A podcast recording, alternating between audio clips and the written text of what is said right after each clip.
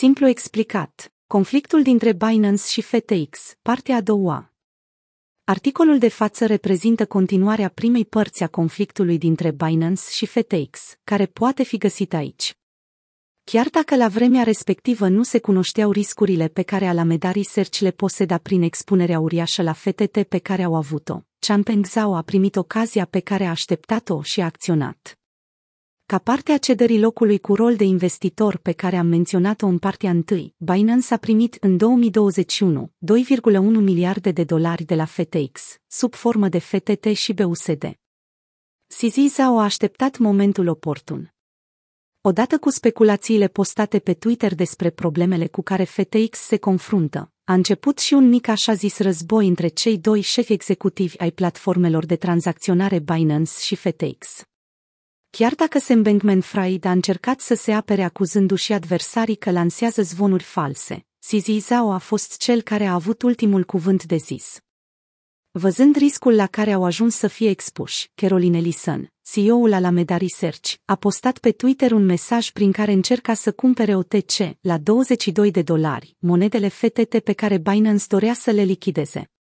De asemenea, Sam Bankman a cerut celorlalte platforme să caute o cale amiabilă, nu conflictul. În orice caz, la scurt timp le-a fost clar tuturor de pe Twitter că Changpeng Zhao nu dorea să facă pace.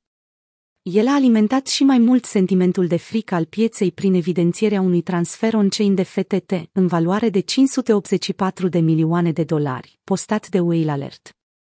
Mai departe, CZ Zhao a comparat FTX și FTT cu Luna și a declarat că nu susține jucătorii din piață care doresc să-i facă rău pe la spate. Postarea patronului Binance a alimentat și mai mult sentimentul negativ al pieței din jurul insolvenței în care FTX s-ar fi putut afla, precum a și contribuit la asocierea FTX cu o entitate anticripto. Nu doar atât însă postarea, precum și monedele vândute, au avut un impact major asupra prețului FTT, făcându-l să sufere un declin de peste 80% într-o singură zi.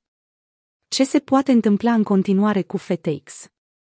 Strategia săcălipitoare de care CZ Zhao a dat dovadă odată cu acest atac dovedește faptul că patronul Binance cunoaște foarte bine situația în care sfera cripto se află în aceste momente. După luni de zile în care firme și entități largi au devenit insolvente, precum Trierous Capital, Celsius și Luna Foundation, participanții la piața cripto sunt cu adevărat afectați, atât din punct de vedere financiar, cât și psihic. Cea mai prudentă mișcare pe care investitorii mici și mari pot să o facă este să-și retragă fondurile de pe FTX, chiar dacă platforma nu este cu adevărat insolventă. Ironia sorții face că un volum extrem de ridicat al retragerilor ar putea să adeverească speculațiile. Chiar dacă se dovedește că FTX nu sunt cu adevărat insolvenți, atacul acesta i-a afectat major. Competiția, din care mai ales Binance, are de câștigat de pe urma acestor evenimente. Ce înseamnă războiul dintre Binance și FTX pentru sfera cripto? Cel mai evident răspuns este că un astfel de război ar putea conduce la insolvență pentru FTX.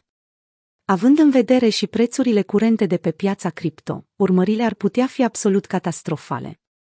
Există o șansă bună ca FTX să iasă cu bine din situație, însă știm sigur că zarurile au fost aruncate între Binance și FTX. Cel mai probabil că sfârșitul acestui conflict este departe, însă impactul colateral pe care ar putea să-l creeze îi va afecta pe toți participanții la piață. Citește sau ascultă partea a treia a conflictului dintre Binance și FTX.